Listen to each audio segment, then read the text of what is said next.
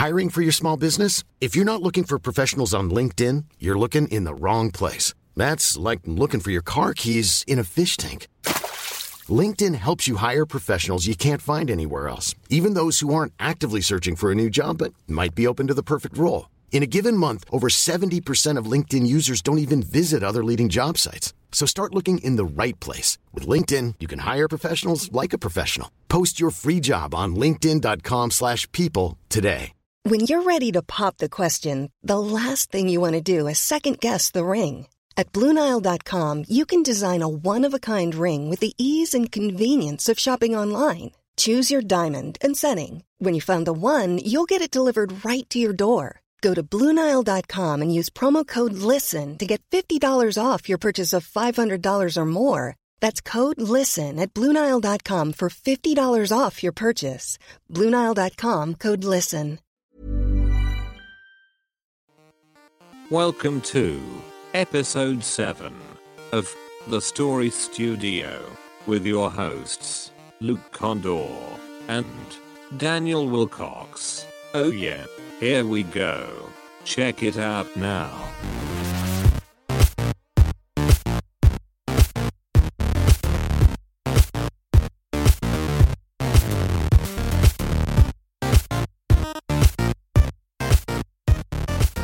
Story Studio, a podcast where an independent publishing company explores the world of self-publishing, independent art, and the future of storytelling. It's a show for filmmakers, writers, comic book, make, ugh, comic book makers, crowdfunders, entrepreneurs, creators, and anyone looking to tell stories in the modern world.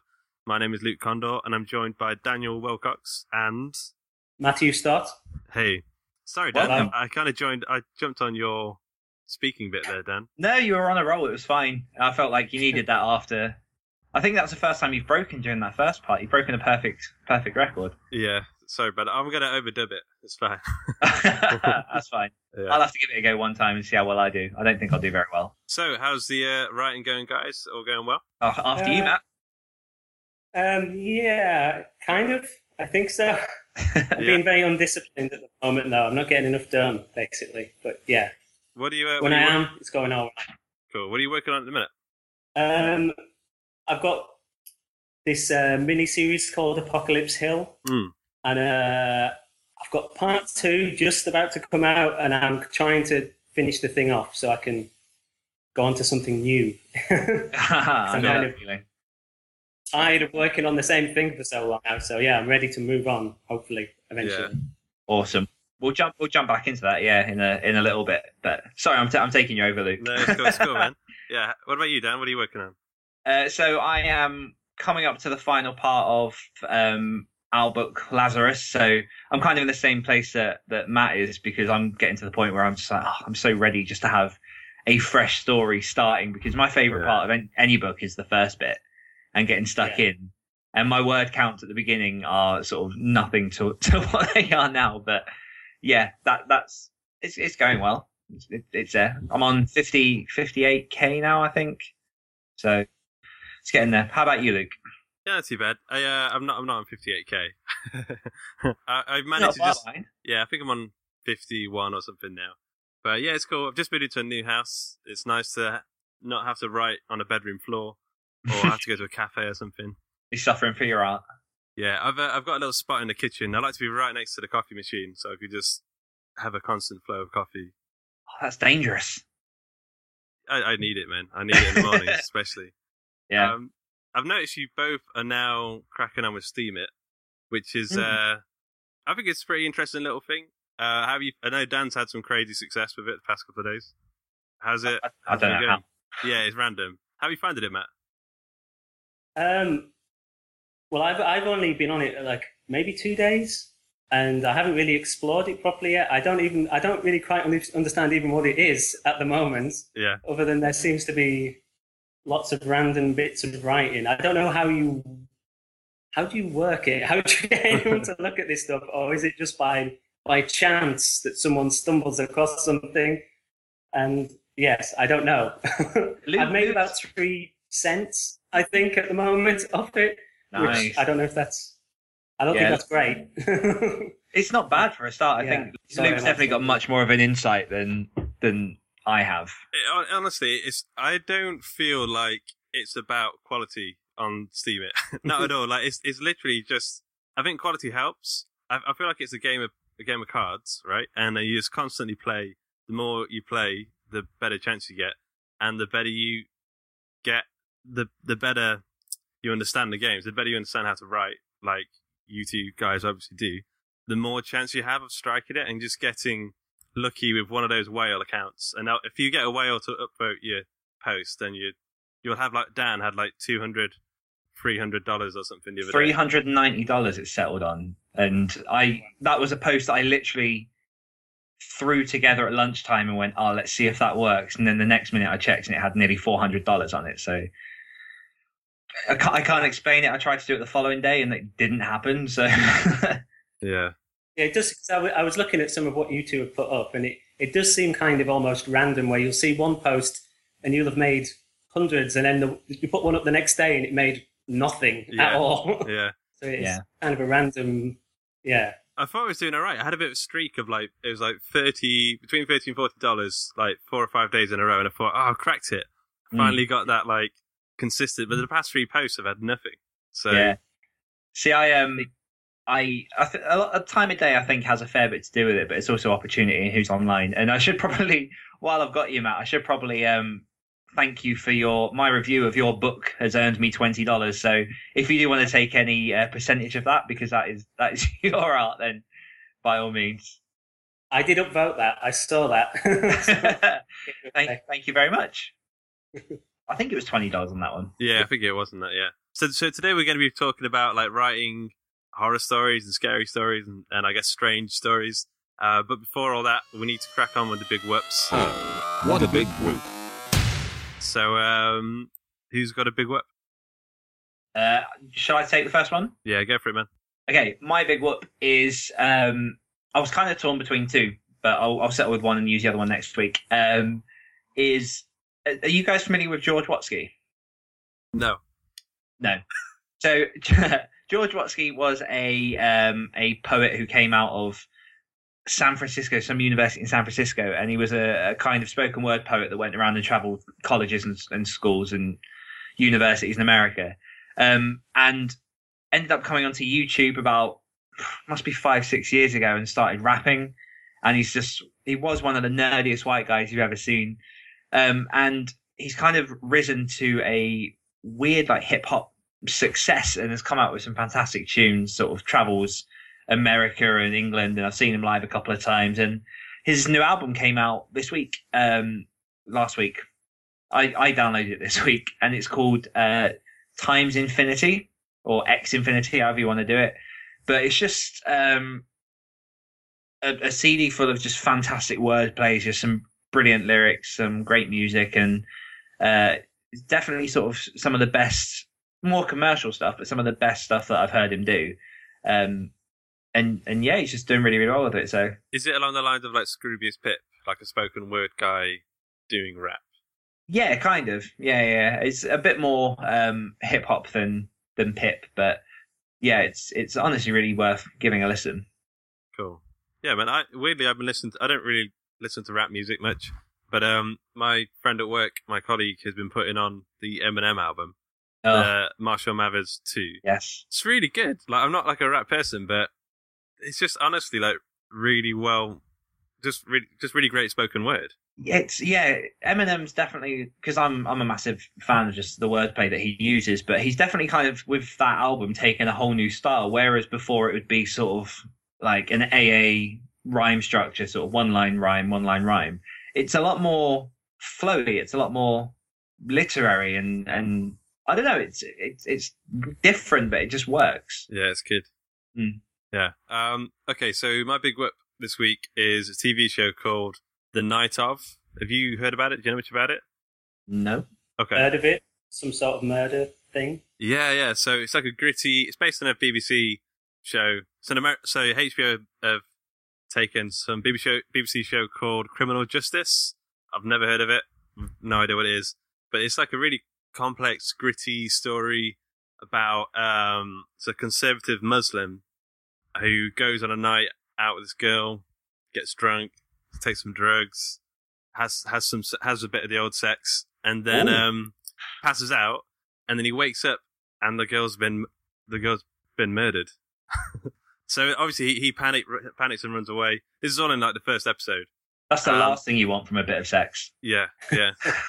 so he runs away, and then um, he gets arrested. He, he's got the murder weapon on him for some reason, and um, they instantly they fast like they instantly think it's him. They fast track him. Don't do um, the due diligence, whatever it's called, to to process the guy. Um, it's all about how he gets chucked into this prison system, and there's like one lawyer who John Turturro, who's one of my favorite actors. He's like incredible. Um, he's like this lawyer who who's got eczema, weirdly enough. Um, but he's like, while this conservative Muslim is is basically becoming a criminal because he's in that environment and he has to sort of change, become really violent to survive amongst that, th- that those people. John Turturro is basically becoming like the, the detective role, and he's finding out who actually did the crime, and it's yeah, it's really really good. It's um really tense. Some of the prison scenes are pretty tense. Some some of like the the first episode is pretty immense when he's when he's trying not to get caught, and you know it's not him, or you suppose it's not him. But um, yeah, it's really good. I'd, I'd definitely recommend it. Sounds really psychological. It is, yeah, definitely. Is Does it like make you? thing, or is it a, like a one-off miniseries, or is It's that? a eight episode series. I suppose they could do a second season, but I kind of feel like you'd be missing the point of the series. It's it's quite well self contained within itself. not with the same suspect waking up again. That's what I thought. it's like that, it's like the Hangover. Like the Hangover, he goes out and he wakes up next to a dead person every time. I need to stop having bits of sex. What about you, Matt? Okay, uh, well, there's two things I've enjoyed recently. One, Stranger Things. Everyone's probably seen that. I won't Yeah. go into that. Uh, yeah. Fantastic And show. So the, the other one's uh, a book. Have you heard of um, Paul? I don't know how you say it. Paul Tremblay or Tremblay, it's something like that. The name rings a bell. He did a book called um, A Head Full of Ghosts, I think it was called. And he's just had a new one called Disappearance at Devil's Rock, which is kind of a spooky. Someone goes missing, and is there something a little bit satanic somehow in the mix? And it's a really good. I don't usually get that unnerved by books, particularly, but this one kind of put me a little bit on the edge. And I even woke up in the middle of the night at one point, and it played on my mind a little bit, which is a bit odd. And Oh, wow. um, yeah, I think it's a re- if you want a quite a cool. It's not all blood and guts and gore or anything. It's just it's just a weird atmosphere that kind of gets under your skin a bit. So I'd recommend that. Yeah. Is it similar to? Have you read um, Johnny Truant's House of Leaves? No, No. Well, that I thought you meant Johnny B. Truant there for a second. no, no. But interestingly, that is where he gets his pen name from. oh, is it? Yeah, yeah, yeah. Um, but yeah, that's kind of one of those books where it's not so much that a lot of gory stuff or a lot of um, horrible stuff happens. It's just that kind of twisted Hmm. thing that really gets under your skin. But I'll, I'll have to get a read. That sounds interesting. I'll have to check out. I thought that I didn't. I've heard of that book, and I for some reason thought it was some literary kind I, of. I was under the impression it was as well. Is it? Is it it's not? it's kind of experimental. So if I can remember rightly, because it was a few years ago that I read it, it's so basically the house that this family move into and this guy move into is a quarter of an inch bigger on the inside than it is on the outside. And the story, the book itself, is told through. It's not very much bigger. I know. It's um the story's told through like journal recollections, through the guy's narrative, through sort of loads of different sources. The actual book itself looks like a collection of documents. Um and it tells a story of a doorway in a basement that leads to a room and the next time he goes down there there's rooms off of that and then this massive sort of labyrinth that extends under his house. Um and he kind of eventually it's that big that he gets lost in it and yeah, it's one of those that really just gets under your skin in it. I remember reading it and just going, oh, like, that does sound quite cool. I'll have to check that out. Yeah. yeah. So, Matt, I think I first heard about you because I think we published our first novels around the same time, and we were we were hanging around on the Kboards in like a newbie group thing. Does that sound about right? That is correct. Yeah. Cool. How did you? When did you first start writing? First of all, like when did you first start writing prose? Prose. I mean, I wrote it a little bit when I was like a kid, when I was a teenager, maybe a little bit, but I went very quickly into scripts, kind of, and kind of forgot about books. It wasn't really until I started writing A Monstrous Place, which was my first one I put out, I kind of went back to prose. So that was only maybe I started writing it two years ago, 18 months ago. No, t- probably two years ago. So it hasn't really been that long. So I'm probably not that good at this point. Because I, I can re- counter argue that I've read Apocalypse Hill. Oh well, thank you. But yeah, I kind of been concentrating on scripts for like so long, and it's just it's still quite a new, fresh thing to me trying to do prose. So um, yeah, hopefully I'll get better, but we'll, we'll see. I think that's one of the things about being an indie author, isn't it? You you're constantly working on your craft anyway. So Yeah, I, the I more mean, you I, do I've it, always heard the thing: um, put write your first book and kind of put it in a drawer and don't let anyone see it. But I I published mine, so Yeah, I published mine as well. yeah. See, Yeah, this, exactly. this is what I've done with um, a Clockwork Rose. I'm kind of on that fence of do I just pop it in a drawer or do I actually publish it? But we'll see. eh.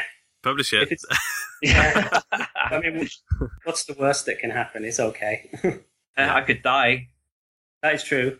I uh, I quite like that in this like that in this in the author world we can publish those books and we can see a progression of our skills and maybe maybe get some fans along the way. I mean, I've Yeah. I I don't but- think it's shameful to like have a an early work out there that's not yeah fully realized in some way. I think it's better to see that kind of progression. The same with if you're in a band, you you put out your first few demos or albums or whatever, and you see you, you see yourself develop rather than wow, that's he was amazing from the off. Yeah, that's actually a really interesting point because I think, you know, coming from a history of traditional publishing being the major player when it comes to books, you don't you don't kind of have that feel, do you? I mean, people musicians want to get published with major labels or did before you know building their own audience was a possibility, but if musicians can do it, why can't authors?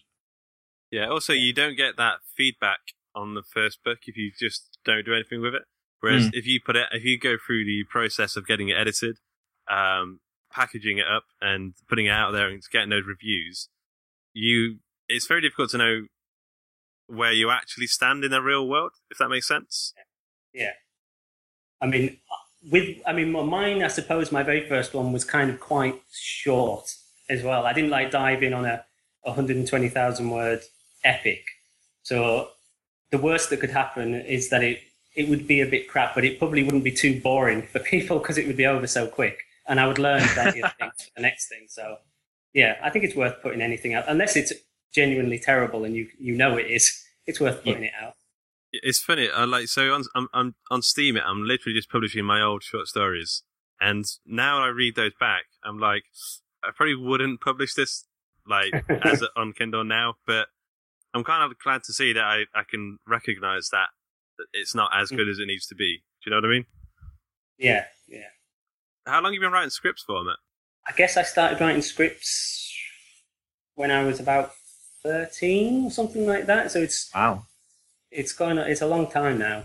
Um, but I kind of I went through a whole we different phases of what I wanted to write. So it started off with I would I would be obsessed with like the X Files or whatever, and I was like, oh, I'll write the X Files, and then it got into films, and I thought I could be a film writer and director, and then that quickly was like, no, I will never do that. That's not going to happen. And then it went into comedy scripts. So it's kind of gone all the way across the gamut of different types of things and for different mediums. And nowadays, apart from the books, I try to write comedy scripts. That's where I'm at at the moment. Sitcom scripts, I guess. Where does your heart lie? Is it more in the scripts or is it more in the prose? Um, it's at the moment, if I'm honest, it's probably the books. If only because it's entirely me. It's not uh scripts are like, especially for a film or for TV, they're more like a blueprint for something, and it about a million other people get involved and they make something out of it, which can Yeah. be good. Whereas books, it's just like it's just for better or worse. I did all of it, and there you go. That's Mm. what it is.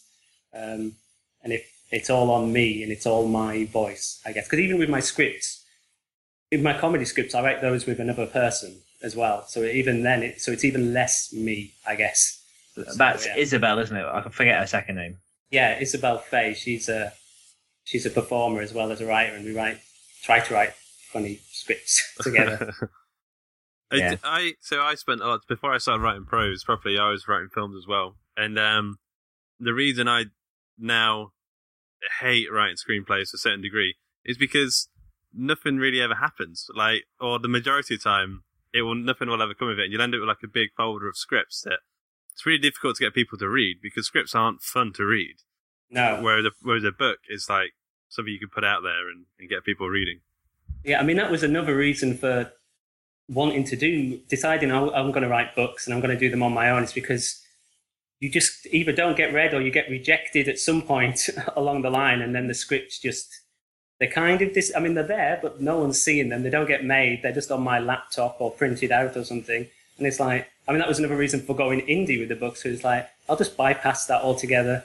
I'll just finish it and stick it out. And for better or worse, it's out there and someone will see it and someone will read it. It won't just be kind of gathering digital dust on my laptop.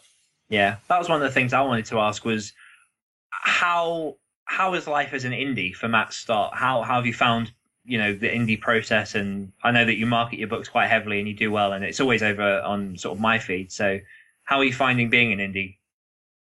Um, well, I'm I'm enjoying it. It's cool. I kind of like the slightly punk rock aspect of it, I guess, of just doing it.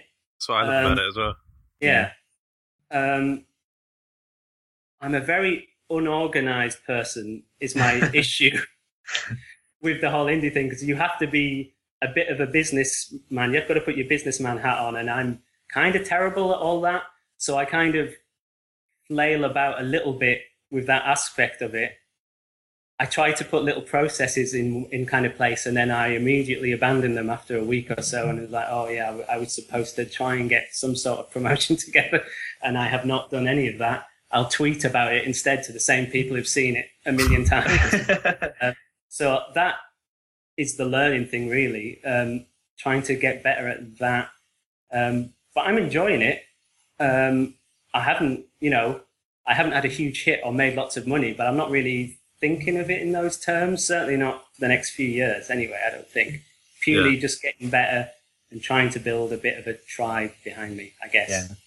That's definitely one of the most more important parts, isn't it? Going in with that attitude of it is going to be a slow process. It's not going to be that, you know, if you traditionally publish, it's not always going to happen, but you're more likely to sort of strike gold. Whereas being an indie, it's increments.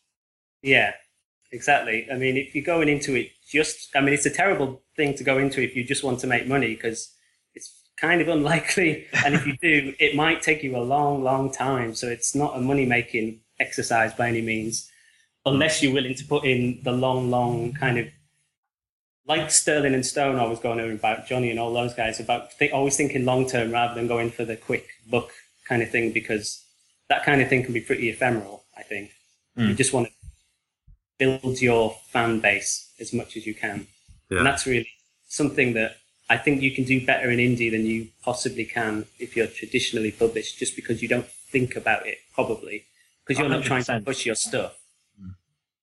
Yeah, I can't imagine a traditional author would think about it at all. I mean, I'm sure there are people who do, Yeah. I mean, there's people like Neil Gaiman, obviously, who do have that big tribe behind them. yeah, Um, but I think you just kind of lay it on your publisher, don't you? Probably, if you're traditional, I would imagine. You'd well, they have teams for it, don't they? Yeah, the same if you have an agent. If you're a scriptwriter and you have an agent, you think, oh, they will get me work, and that doesn't. That's not how it works. You kind of still have to push yourself out there yourself, and then they just handle the business kind of thing. So that's a good thing about being indie. I think having having that more Hi, I'm Daniel, founder of Pretty Litter. Cats and cat owners deserve better than any old fashioned litter. That's why I teamed up with scientists and veterinarians to create Pretty Litter. Its innovative crystal formula has superior odor control and weighs up to 80% less than clay litter. Pretty Litter even monitors health by changing colors to help detect early signs of potential illness. It's the world's smartest kitty litter. Go to prettylitter.com and use code ACAST for 20% off your first order and a free cat toy. Terms and conditions apply. See site for details. There's never been a faster or easier way to start your weight loss journey than with PlushCare. PlushCare accepts most insurance plans and gives you online access to board-certified physicians who can prescribe FDA-approved weight loss medications like Wegovy and Zepbound for those who qualify. Take charge of your health and speak with a board-certified physician about a weight loss plan that's right for you. Get started today at plushcare.com slash weight loss. That's plushcare.com slash weight loss. plushcare.com slash weight loss. Hey there, it's Michelle Norris. I'm host of a podcast called Your Mama's Kitchen. When I travel, I'm usually looking for a way to find a taste of home when I'm not at home. And one of the things I love to do when I am at home is entertain. And Airbnb allows me to do that. When I was in California recently, I rented a house that had a great kitchen. And when we were sitting around the table, we were all thinking, we're in someone else's house. Someone could be in all of our homes as well. If you have a home, but you're not always at home, you have an Airbnb. Your home might be worth more than you think. Find out how much at airbnb.com/slash host. Direct contact with these people who are trying to read your stuff and trying to build that kind of relationship. It makes it more enjoyable, I think. Yeah. Yeah, definitely. I think some of uh, my favourite, one of the reasons I like the other stories, Dan, is some of the nice emails we get from people who A hundred percent, yeah. kind of makes it worth the hassle sometimes. They come out of nowhere and it's so Yeah. uplifting as well. Yeah, yeah. Yeah. Anytime I get an email, uh, it's always a surprise at this point still. And it's always really nice. Yeah, no, well, no one's been nasty yet. Anyway, it's always Yeah. been a really nice thing. And it's like, oh, wow, someone, someone is paying attention to some degree. This is, this is nice. It gives you, it gives you a bit of a boost, doesn't it? yeah. So your first book was uh, a monstrous place. Came out in October last year. Um, is that the first novel you wrote? Did you write short stories first, or did you go straight into that? No, I went, yeah, I went straight into doing, I mean, it's not, it's only, I think 30, 32,000 words because it's kind of aimed at younger kids, basically. I kind of looked at um, some of the shorter works that Neil Gaiman did for kids, like the Graveyard Book and Coraline, Yeah. and I just Googled how many words are in those, and that was how many words I went for. Um, so it's not a massively long thing. Um, but I'm kind of proud of it, I think. Yeah. Where did the idea come from? Um, the first idea came from, which is this is a bit odd, but I, I watched a documentary. You know David Walliams, um, the Little Britain guy, and he writes a bunch of kids' books these days. He's like, I Yeah. guess he's supposed to be the new like Roald Dahl type figure. And he has the crazy front covers and stuff. And I watched that and I was like, I could probably do that. I reckon I could have a go at that. And what would be a crazy idea? What if there's a monster who lived next door and no one believed this little boy? Which isn't what a monstrous place is, but that was the initial kind of little idea that I had. And I, tr- I thought I will write a Roald Dahl type, slightly funny book.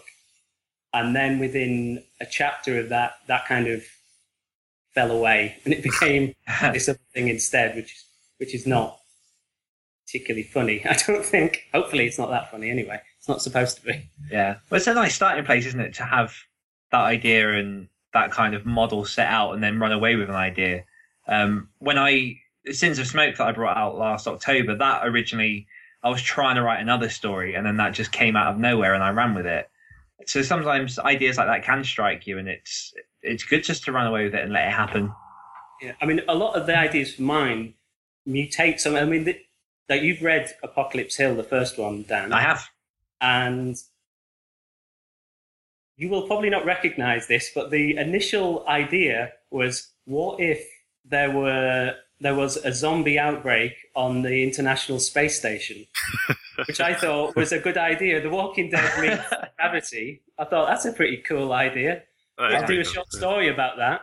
There, there are there are no zombie. It's not a zombie book, and it's No. not in space. Any of it. so that mutated quite a lot into what it finally became. No, that's really, really interesting because uh, yeah, I, I can see now that an element of it remained because the main character's daughter is in space. Yeah, Is it daughter? If I'm, yeah, if I remember it right, Yeah, yeah, she yeah. does- yeah. She doesn't appear in the first one, but yeah, that was basically the character that was going to be the hero of this zombies in space thing. That didn't. I actually wrote it a bit of it, before going. I don't really want to write a zombie book and abandoning it. And Yeah, going for I- something more I'm fantastic. thinking that after uh, after our, our writing at the minute. Yeah. so I mean, I like I like zombies, but I kind of started thinking I need to put something a bit more fantasy in it. If I'm trying to build a brand, going into doing a zombie book after doing something more fantastical or supernatural seemed wrong. Like anyone cared or was paying attention, but that was my my thought. So I abandoned zombies for that one. Yeah, and and you've achieved it. I mean, sorry, Luke. I, I know. sorry, you, sorry, it's good. Uh, but no, for for those people who haven't read Apocalypse Hill, um, I personally, I definitely go give it a check out because it it it it's a I want to say a horror book, but it's not entirely horror because, like you say, it's got that fantasy edge to it. And the first few chapters, especially when it's sort of introducing some of the creatures, I won't give too much away because obviously I don't want to spoil it for people, but um, it it really was gripping, and it definitely had a kind of Tolkien esque edge to it, but with that horror line to it, and it was it was a beautiful story. It's definitely definitely worth a read. It's on my to read list. Um, and Dan, I think you explained it to me as a sort of really dark Alice in Wonderlandy sort of horrible tale. Yeah, Does that sound kinda. about right? Yeah, I said it's sort of Alice in Wonderland meets Lord of the Rings meets sort of like Stephen King's imagination. That sound Okay. about right, Matt? Is that what you were going for? Not entirely, but I mean, I've never read any Tolkien, so I wouldn't know. Basically, I haven't even seen the Lord of the Rings films, so there's no dwarves or axes or dragons in it. So, yeah, most of it for me came in the Knotted Man. Um, oh, okay, yeah, yeah, yeah. for for reasons I, I won't say, but yeah, okay, so Matt, so so you've written Apocalypse Hill. I think you finished book two, right? Um, it's yeah, it's just about. Just I think about. it comes out next week. Yeah. Okay, cool. we'll, we'll link to that then in, in the show notes. Um, what do you think was the biggest lesson you learned from writing uh, A Monstrous Place and those first three books that you then implemented in writing this book? Like, what changed in your process? what changed was the uh, I guess the planning stages more than anything. Just the trying to get more and more in depth with the beats and the and fleshing all that kind of thing out. I mean, I, I've all I ne- I've never kind of jump into a story and just do it and see where it'll take me because that'll just mean I'll get stuck after a couple of chapters and I'll just I'll just abandon it. Uh, but I've I've kind of I did vague what I called skeletons, where it was just like it wasn't even chapter by chapter. It'd just be one idea and then like a one line idea and then another line and then another line until I got to the end.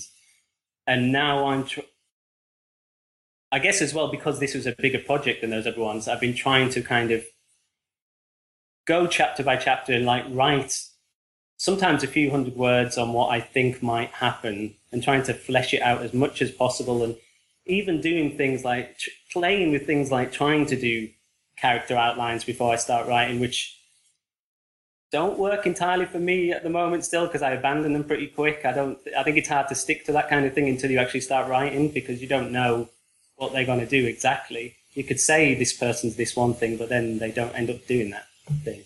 Um, I guess that's the main. That is the major thing. I I mean, I know some people hate planning too much. I think it's kind of takes away the magic or whatever they say. I don't.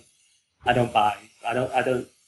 Um, because they think you have to stick to those beats. Then I think is the thing.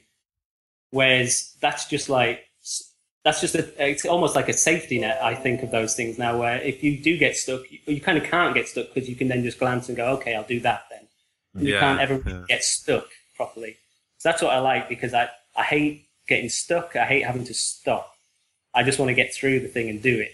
Yeah, it's that, it's that when you lose the momentum and you just feel like this is the worst thing in the world.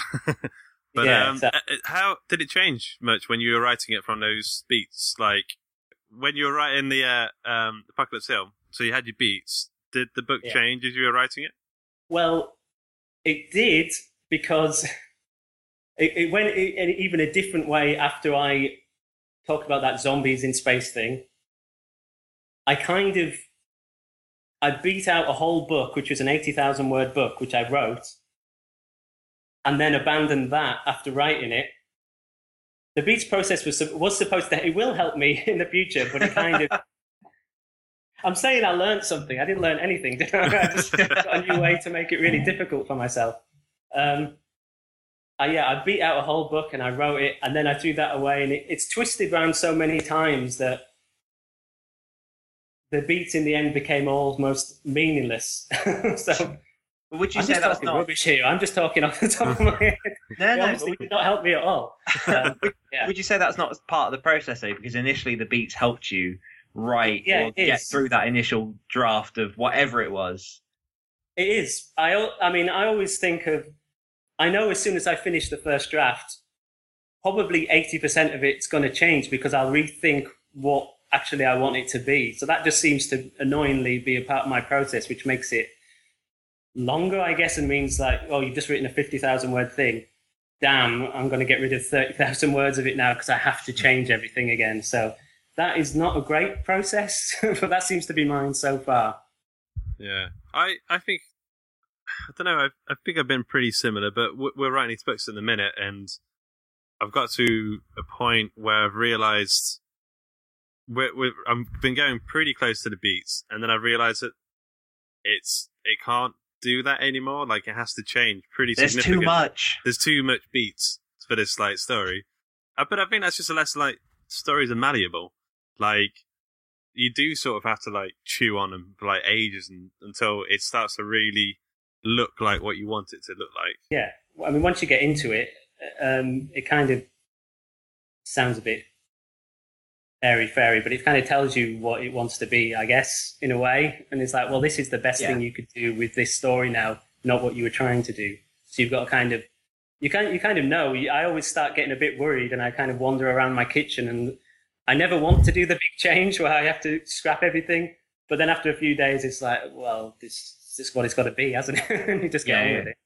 It's definitely part of the process. I mean, with um, Clockwork Rose, which is the first draft that I did, that was phenomenally different to the second, and um, it's just one of those things I think you learn. And like Luke said, with the ones that we're going through at the minute, we've both gone through already substantial changes. And Mm. I know that a few episodes ago, when we first got round to starting the books, we both went, we've got full beats. This is, we know where we're going. This is, we've never been more prepared in our lives. And we're now sort of, I don't know, a week and a half away from finishing. And we're both going, we, we've changed a hell of a lot. And that's just in, that's just in the first draft alone. Um, so I think that's just part of, part of the process to give yourself that chance to learn the story, to understand it and to let yourself have that vomit draft so you can start the second one and know what the story is. Yeah, yeah. Sometimes like the story's already there, and like you're just trying to work it out by writing. Yeah, absolutely. Uh, Matt, have you ever thought about co-writing? I mean, you you do screenplays, right? So would you be open to doing it in prose? Um, I'd certainly give it a go. It would be, I mean, it would be, it would be odd, wouldn't it? I don't quite know how it. Well, obviously, lots of people do it. You two, you're you're kind of doing it, are you? You're kind of one of you is writing something and the other one's going to polish it. Is that right? You're not kind of sending chapters back and forth, or No, no. So well, we we sort of pitched each other um, various ideas for the stories we might Yeah, want to yeah. do, and then we so we swapped like we gave each other like a, a really brief, yeah, really brief outline, and then the other guy came up with the beats, and they developed the characters and where the story would go. And now we're doing we've swapped again, and we're doing each other's first drafts, and then I uh, this is where we're at now. Like we're just finishing the first drafts, and we're not sure whether we want to go back over it ourselves again or swap now and have the other person do some pretty heavy rewriting, I guess, Yeah, to get it. it's um even even with co-authoring. I mean, this is the first time we've both done it, and it's even that's a learning curve, and we're we're constantly kind of going when we when we next do this part, should we do X? Should we do Y? And I think the key will be just to give it a crack and see what works. But I mean, so far it's working for us. I know that it doesn't work for everyone, and when before it was kind of suggested, I didn't think I would co-write. Um, But I mean, but both have both have their own benefits. Yeah, yeah, I feel like um, it's it's been pretty interesting. I feel like I wouldn't have been able to do this for my first book. Like I had to get a couple of books out of the way that that were just for my ego in a way. And, now, and now I'm like I'm that satiated, so I'm just I just want to make a really good book now. I just really want to make good stuff, and I kn- and um and I feel like the best way to do that is is by co-writing. Um, for me at the minute anyway. Yeah, I mean, I'd, I'd certainly give it a go, but it would be it would definitely be strange to start with. Yeah. Oh, it It's- is. It's yeah, it's not like with a s- with script. I guess you're kind of used to stuff getting changed, and it's a bit more. They're a bit more your words or whatever when it Mm. comes to prose, aren't they? Rather than just interior. He walks in, it's like okay, you can change that. I don't, I don't care about you changing that. Yeah. So it be it would be odd, but it'd be um, it'd be an interesting experience, I guess. See, Yeah, I, and- I don't mind because I know Dan's a better writer than me. so Uh, I know, if, I know if he changes something, it's going to be for the better. says So- says the one who's published his books already and is way ahead. But um, no, I think I think part of it as well comes in opportunity because if it hadn't have been for you know Hawk and Cleaver and, and the fact that we've met and we sort of have similar ways of working, I don't think I would have considered it because I know a lot of people want that relationship, um, that kind of opportunity to go author, but you don't want to just throw yourself at people. I mean, when you started working with Isabel, was that something that happened naturally, or was that something that you kind of just whacked two bricks together and tried to see what happened? Yeah, it it was. She was. Um, I was writing on my own, just writing comedy stuff, and she appeared as an actress in a little video that me and some other writers did, and then she appeared in something else, and we just kind of crossed paths a few times, and then she just asked me to, oh, do you want to write a sketch sometime? And it's like, okay, three page sketch, I'll do that, and then it just kind of it was, it's enjoyable to write with someone. I found rather than being on my own, certainly with scripts and it just kind of built and built until we weren't writing our stuff on our own at all, and we were just writing everything together. So we were just like, oh, I guess we're a, a writing team now. we just went with that. Do you find that it helps because it's comedy as well? Like, is it all comedy mostly, or is it a bit of With everything? yeah, with Isabel, it's all been it's all been comedy stuff. So are you able to like find out if something's actually funny? Because I know like when I've read comedy in the past, like there's sometimes where you don't know if something's really funny until you put it out to someone, I guess. So are you finding that back and forth working? Yeah, it is helpful because you yeah, as you say, you just kind of have to assume something's funny. But Yeah. if you get if the other person says that's funny, it's like well, at least one person thought it was it wasn't terrible, so maybe it's okay. Maybe someone else will think it's funny. So yeah, it does help in that way. Um, and it's just a good kind of support network, I suppose. If you write with someone else, you're not doing stuff on your own because writing's kind of a lonely thing, I guess. Mm. I mean, I don't mind. Absolutely. I don't mind doing it, but it is you are basically on your own most of the time. Whereas if you if you've got a partner, it's like oh, you get to have meetings and you get to sit together and talk about stuff. Human Uh, contact. Yeah, it's a bit more social and a bit nicer, and you can laugh rather than just going, "Is this good? I don't know," and then crying. Yeah, we'll have to try and get you and Isabel on at the same time and have a bit of a, a talk about script writing and that kind of world and working together because that'd be interesting as well. Yeah, yeah. Yeah. What was the? uh You did something with Alice Lowe and Kevin Eldon, right? Two of my some of my favorite UK people. Yeah, there was like it was a little it was a little non-broadcast pilot. I think it was about ten minutes long, and it was just um, it was called Missing Scene, and it was kind of it was supposed to what the hell was it? it was supposed to be kind of you're hopping around between old TV or genre films. So there's like there was like an alien invasion thing in black and white, and it was kind of a sketch show, but not really a sketch show. It just had funny bits. Maybe that's why it didn't work because it was kind of a sketch show, Yeah. but it wasn't a sketch show. So that's why people people went, "It looks very nice." No, thank you. Is it? oh, you've got Kevin Eldon in it. Well done. No, thank you.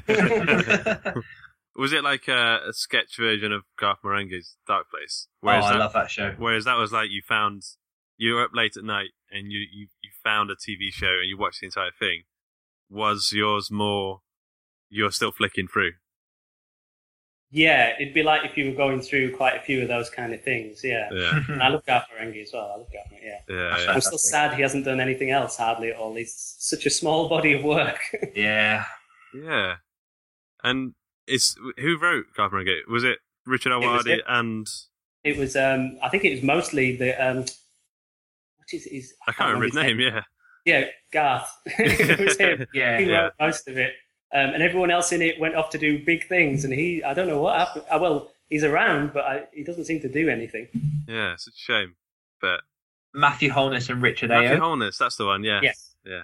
I, I googled that. I'm not just. Oh, okay, cool. Yeah. Um, so we're coming towards the end of the time already. Um, we've got like a quick fire round.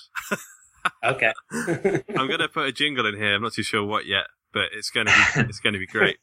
Quickly, please. So no no pressure. Just try and give the best responses you can in the quickest time to the questions. In Okay. un- in under five seconds. Is that too soon? Is that too quick? No, go on. Okay, cool. do, do you want to take it in turns, Luke? Have you got Yeah. the list in front of you? I've got it in front of me, so you go first, then I'll go second. Okay. What's the first thing you do when you wake up? Toilet. Last thing you do before you go to sleep. Toilet. Worst advice. Oh, God. Being a writer is a really good idea. You'll make loads of money. Be successful. You don't need a backup. What makes a good writer? Practice and reading lots, basically. What's your favourite film? Halloween. Favorite book? Maybe Coraline. Favourite word? Christ. I don't have a favourite word. I- I'm going to say, oh Christ, is your answer. Um, Hogwarts or District 13? District 13. Haribo or Starburst? Haribo. Oh, yes. Who's your spirit author? Neil Gaiman. I thought you were going to say that as well. yeah, I had a feeling. Yeah. Um, cool. That's all I've got. Yeah, that's that's pretty good. I like that, Dan. That's a good idea. Yeah, cool. You, you're our test pilot for quick fire questions. I did feel under pressure there. I I, I don't think I'd be able to do it. If someone was like, "What's your favourite word?" I'd be like, "Uh, oligopoly." That's only Um, because I learned that a week ago, so that's fresh in my head. I'd be looking around. Uh, pen. Uh, cool. Yeah, man. So, have you got anything you want to plug? What, like a mailing list sign up, or or a free book, perhaps, or something? Uh, if you go to my site, I guess it's Mr. Matthew Stott, you'll find a link to get onto the mailing list and you get, I think you get three free books. I give everything away. It's all there. If you want free stuff, go to my website. Cool. Um, Dan, do we have a sponsor yet? uh, kind, we're in the process for having Okay. a sponsor for the other stories. We're close. Okay. I think by the time this is out, we might have. Expect a sponsored, listeners. Yes, and uh, also plugging as we always do the other stories, but mostly because I want to throw this in as well. The fact that we're currently number eight in the literature literature charts on iTunes, Mm. So that's pretty fantastic. I was thinking, why, Matt? Why don't you write a guest episode of the other stories? Because I did bring this up, yeah. You have a very. I feel like your stories would fit quite well. um, okay. if Yes. you, if you want me to, I can attempt it. We'll, we'll we'll talk behind the scenes. We'll give you a theme, and if you if you're happy to do so, Yeah. yeah, yeah, yeah. Very happy. awesome. All right. Um, leave it at that, and I'll hit the stop the record button now. We hope you enjoyed this episode of the Story Studio podcast. Still hungering for some podcast goodness? Then why not check out our other show, The Other Stories? Oh, and did you know? Every time you leave us a review in the iTunes store, a puppy is born. Cute, eh? Anyway, toodle pip.